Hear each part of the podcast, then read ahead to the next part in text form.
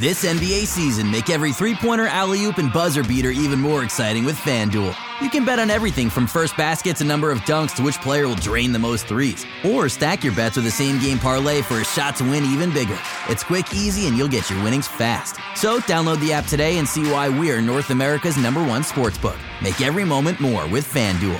19 plus and physically located in Ontario. Gambling problem? Call 1 531 2600 or visit connexontario.ca.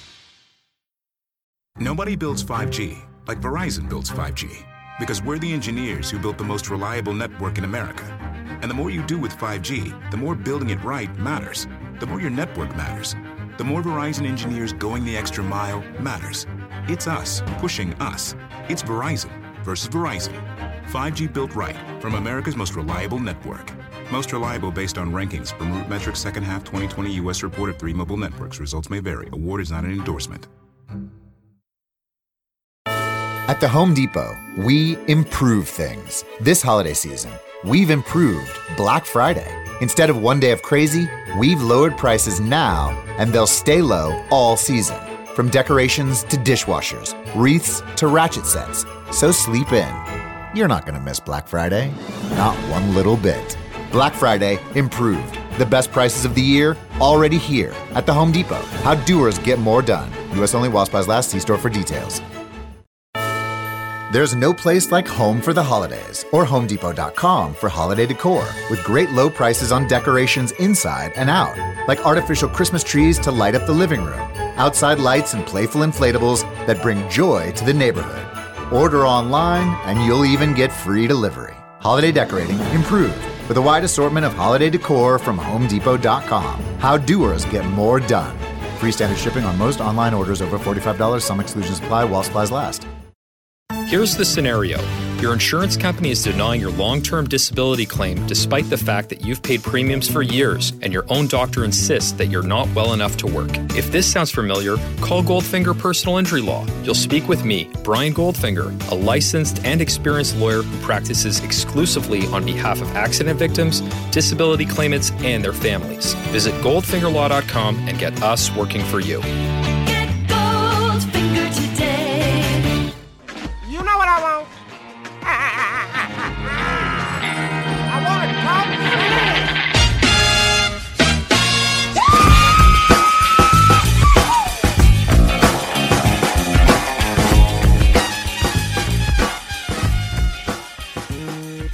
Finals rematch of sorts, the return of Steph Curry after he missed roughly 58 games in this NBA season with a broken hand, a walking, flaming Norman Powell walking around while all everything burned around him, including where they played the basketball game, and the Raptors technically, but not technically, clinching a playoff spot tonight with a victory, now 44 and 18.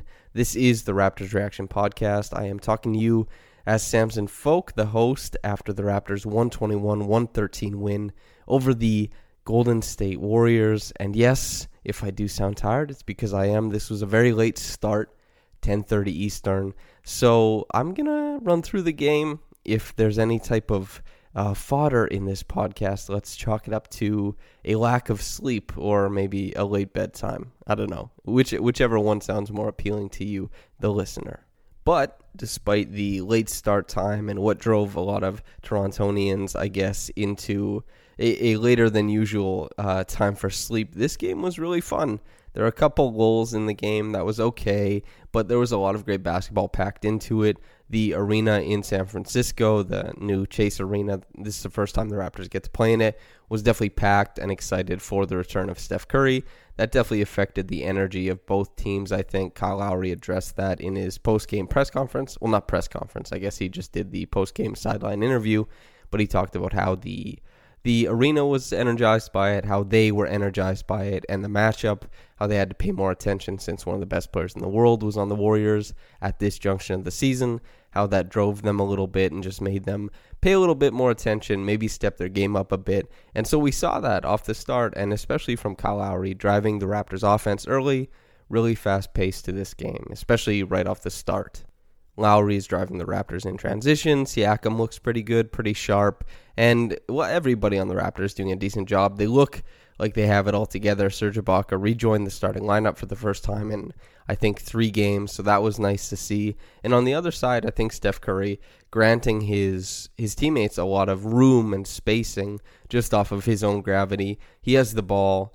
He's not looking to shoot it early. He's looking to make his teammates better. The Raptors paying a lot of attention to any time Steph has the ball, especially when it looks like he's going to engage with the screen. They're overloading those sets, and Curry making a lot of good decisions outside of that, making the Raptors pay for overloading on him, and some of the Warriors hitting shots, the Raptors on the other side too. So, what we see early on is a return to form for both offenses, both pouring it in early. So, that was fun to see both teams doing a pretty good job with their shooters relocating, finding spots along the three point line to get their shots off. The Raptors, in particular, I thought doing a better job on the inside. Pascal Siakam working pretty hard, pretty diligently to get himself looks, knifing in on the inside, and Serge Ibaka returning to that role of just being the consummate professional getting into the lane either on the short roll or the full dive or even the pick and pop every once in a while and being the the proper professional the consummate um, partner to Kyle Lowry's pick and roll game, and I thought that was great to see because that has been missing. That wasn't, uh, I guess, that wasn't present at all. Really, I know Chris Boucher, he can have a ferocious dive every once in a while, but the consistent pick and roll game, we saw a return to that. Lowry obviously appreciating that a lot. Lowry doing a great job throughout the full quarter. I thought he was fantastic running the offense. As Curry left the game, then popped back in, the Warriors, you could tell once the Raptors got adjusted to his gravity and how to play off of it, they saw that the Warriors weren't doing a great job of recognizing Curry or getting shots for him. That was pretty consistent all game. I don't think he was very dangerous off ball because the Warriors still aren't used to that. But the Raptors, I think, on the other side, doing a really good job of revolving around Kyle, building on his performance in that first quarter, him really driving the team, and they take a five point lead going into the second quarter. A good step forward in that first quarter, and looking like they have all the tools to walk away with this one and do so quite handily at that point in the game. And the, the second quarter is pretty much where the whole storyline of this game, well, one of the prominent storylines of this game, kind of pops off, and that's with Norman Powell doing a fantastic job of lighting up the the Warriors defense. There's a lot of gaps in it. They are a bit mismatched and it's a strange defense because a they're not very good and just the discrepancies between heights and how they're not very good at accommodating their teammates shortcomings makes for if a player like Norman Powell who is a quick twitch athlete who can also kill it from downtown, he can either he'll come off a pin down like he did in this game in that second quarter, hit a three, but he can also attack the gaps that are sitting there in front of him if they climb over top, if they chase him on the pin down instead of going under. And so we saw that too. So that ended up with a great performance from Powell in the game, but a lot of his points coming in that second quarter. And I thought that also Terrence Davis, just to address it, he had two monster dunks, especially the one on Marquese Chriss in the second quarter. It wasn't a super great game for Terrence Davis. He had quite a few defensive mistakes and miscues, but not short on highlights. He had those two monstrous dunks. One was it made me gasp, like scream. I couldn't believe that he threw it down that hard.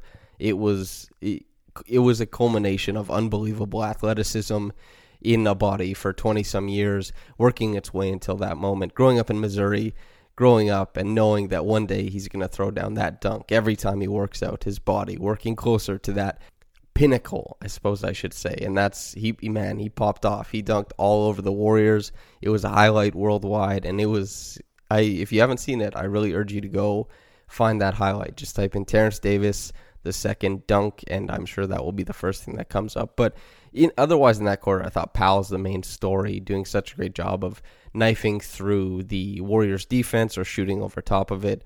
Really doing a fantastic job, completely lifting the Raptors offense on his own, not even out of necessity, just that's what was in front of him. He did a great job of picking his spots, attacking. And on the other side, I think the Warriors were mostly sustained by a run after Curry checked back into the game. It was a 7 0 run, and then better offense towards the back end of the quarter, but in the first in the front end of the quarter, relying on Eric Paschall He's a fantastic downhill player. I think it was Sean Woodley who highlighted that he looks like he's 6'2, he's actually 6'7 and plays like he's 6'10. I didn't get to watch a whole bunch of Charles Barkley in my lifetime, but in all the highlights, they seem to be kind of similar in the way that they have this fervor for the rim, this incredible bounciness to their game. And so I saw that tonight, and it, it was impressive. And definitely the Warriors rely on him in that six man role, especially tonight, to provide some offense. He did a pretty good job of that. His passing um, not not super great, but he got enough attention to attract enough players over that he could create a little bit for some of his teammates, and I think he did a decent job of that in the second quarter. But otherwise, the Warriors having a pretty tough time. Well, vexed honestly by the Raptors defense. The Raptors defense doing a good job of limiting their their easy shots. They're not letting them get out in transition either because of their uh, proficiency on the on on the offensive end on the other side and even though they got a little bit closer towards the end of the first half. Lowry and Siakam had a nice little counter punch for the Raptors to take them up seven into halftime. So, pretty good basketball from both teams. I think the Warriors operating with a lower bar to hit, but doing so, I think there there were some nice things to see from them. There was a moonshot from Curry, an absolute it'll catch you in your throat type of shot, and it wasn't a buzzer beater towards the end of the or sorry for the end of the quarter but he beat the shot clock and it was i would say probably about between 28 to 30 feet and fading too so showing off that really strong core that wonderful jump shot that builds from down low and springing through his body to hit you know that 30 foot shot on a fadeaway and it dropped in really pure but the raptors they, they did a good job and i think both teams operating at a decent pace and definitely good basketball to watch for the the average fan or the invested Warriors fan or the invested Toronto fan. But going to the third quarter, Lowry, he came out shooting and looked like he wanted to put the Warriors away early. It seemed like they were going to do that. They had a decent thing going, but I think we ran into a bit of the. It, it happens every couple games, probably the the Siakam drought, where maybe he's getting stuck, not four feet away from the rim, but he's stuck at seven, eight feet away from the rim, and the defense starting to clamp down on him. Maybe that push shot is just a little bit too far. Maybe that fader he's trying to to pivot into is just a little bit too far, or he's just not able to create off the dribble. Really, maybe we're seeing end of shot clock um, shots from guys like Patrick McCaw, Rondae Hollis Jefferson being on the floor as well. It makes it difficult, I think, for the team to create. Maybe the the burden gets a little bit too high for Siakam and Co. But with Lowry off the floor, the Warriors with a massive run and bringing it back to within one point. I think it was on a Marquese Chriss um, alley oop and a couple turnovers stacked on top of one another, missed shots. It looked like the Raptors were on the ropes a little bit, but who who else comes through? Norman Powell, I think, with a great response. Even though Eric Paschall hit a three on uh, one of the next possessions for the one of the next couple possessions for the Warriors down. He's not a great three point shooter, but he put it up, hit it. The Warriors took their first lead in the game. I think it was 86 85. It was their first lead since they were leading 3 0 after Damion Lee hit that first three pointer to start the game. But immediately after that, Norm Powell speeds down the court for an end one, finishing in transition, and that was the key to getting this thing back under control for the Raptors. Is that return to better defense and really impressive transition offense. And so at the end of the third quarter, the Raptors not getting any transition offense, and on defense, just allowing too many makes to uh, a Warriors team that doesn't have Steph Curry in the game. Andrew Wiggins getting downhill too easily on those handoff plays. Eric Paschall drawing too much attention, and Marquese Chriss having a lot of lanes. Be, just being a rim runner and kind of causing a bit of havoc on the back end of the Raptors defense. But that you know that's that's how it shakes out sometimes. Obviously, Nick Nurse wasn't that affected by it because to start the fourth quarter, he rolled out a what seems like an absurd lineup to do it in that scenario, but it was Davis second who had been outside of his big dunks. It was a pretty poor performance for him. He was kind of sloppy with the ball, wasn't hitting that many of his shots, although he did hit one to start the fourth quarter, a three. Nice to see, of course but a lot of defensive miscues and just not not his best game. Of course, he's still I think trying to work his way around the rookie wall. But Terrence Davis II, Patrick McCaw, Rondae Hollis Jefferson, Matt Thomas, and OG. So OG is obviously a wonderful player. Everybody has a lot of love for him. Rondae Hollis Jefferson as well. He is just Rondae Hollis Jefferson. I think even though we didn't see much of, in of him in this game, is because he is very much matchup dependent. He's kind of, he's he's a niche player, and the Raptors. It's good for them to have niche players. They have a unique roster, and it's good that they can plug him in sometimes. But in this game, he was having a lot of trouble. Patrick McCaw, um, in a lot of games, obviously the the Raptors fandom and writers not a huge fan of his, not not as a person or anything, just usually wanting to go with another player over him.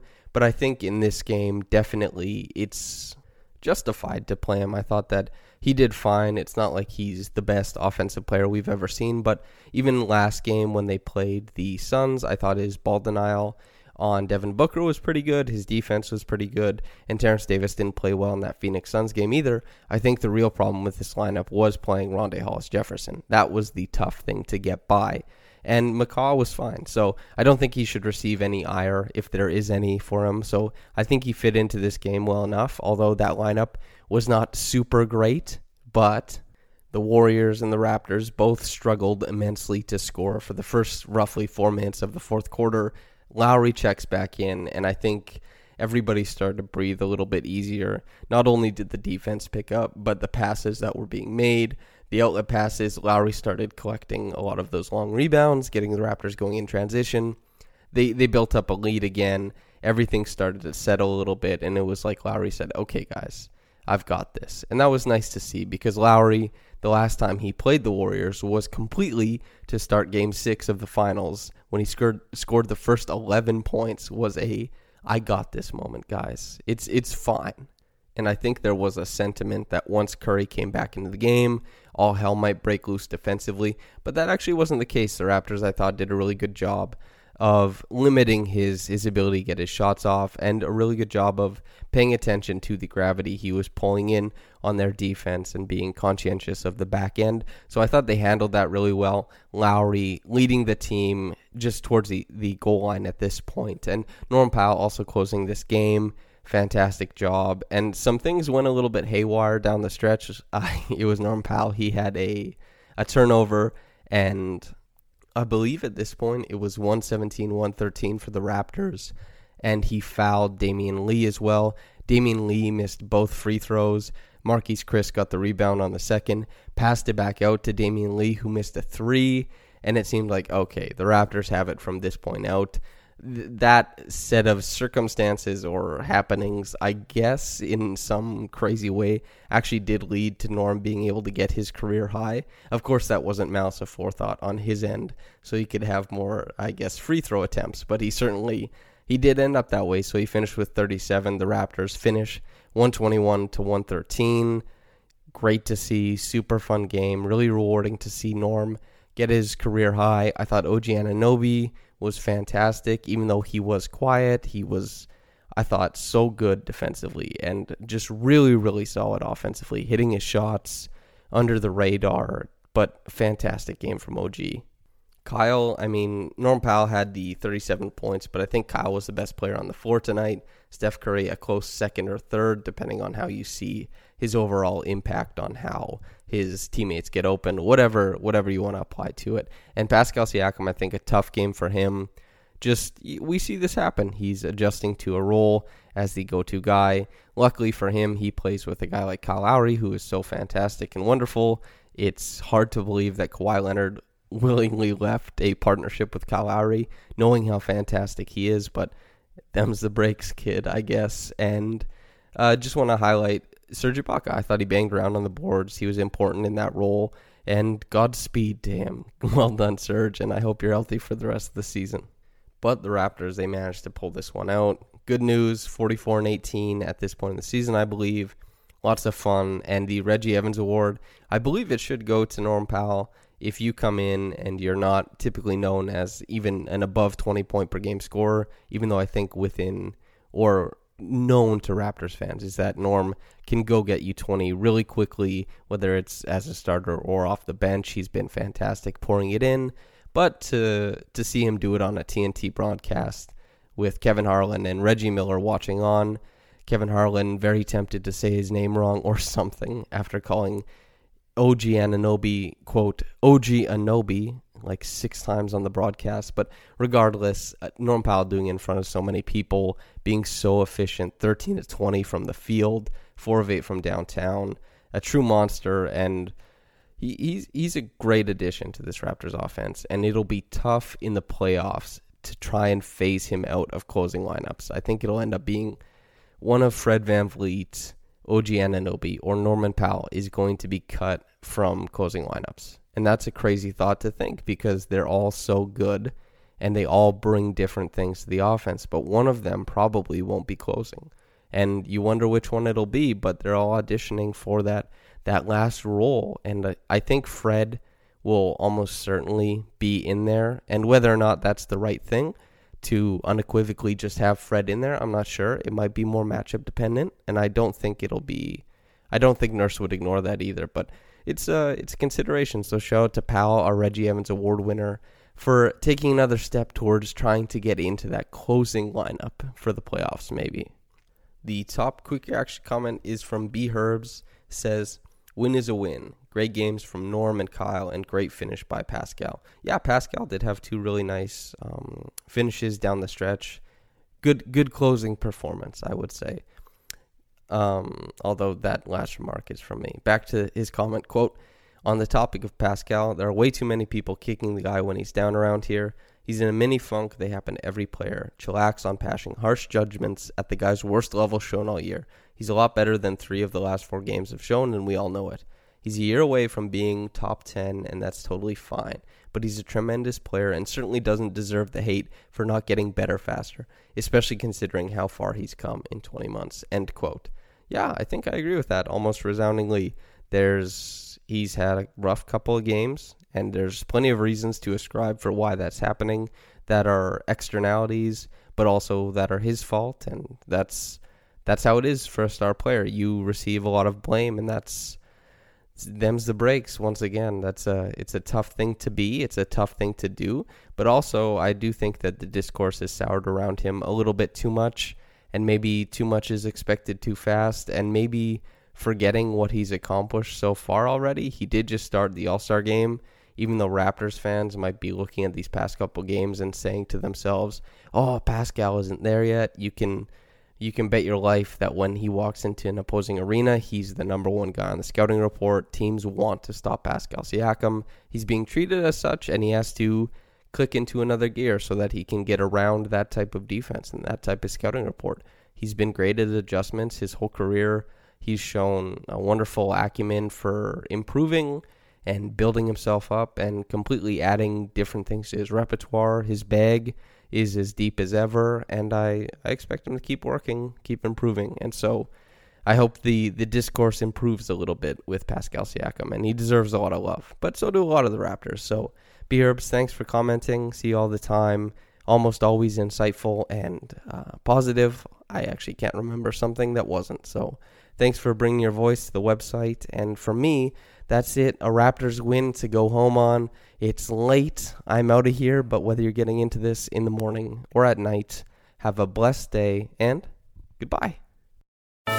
Just in time for the holidays, fill your home and your season for less at HomeDepot.com. With up to 40% off a wide assortment of select bedding and bath linens.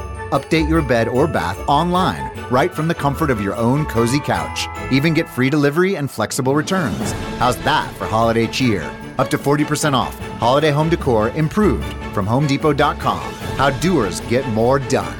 Online only. Free delivery on select items $45 or more. Visit HomeDepot.com for more information. Want to hear something amazing? Discover matches all the cash back you earn on your credit card at the end of your first year automatically, dollar for dollar, with no limit on how much you can earn. Extra cash? Come on, how amazing is that?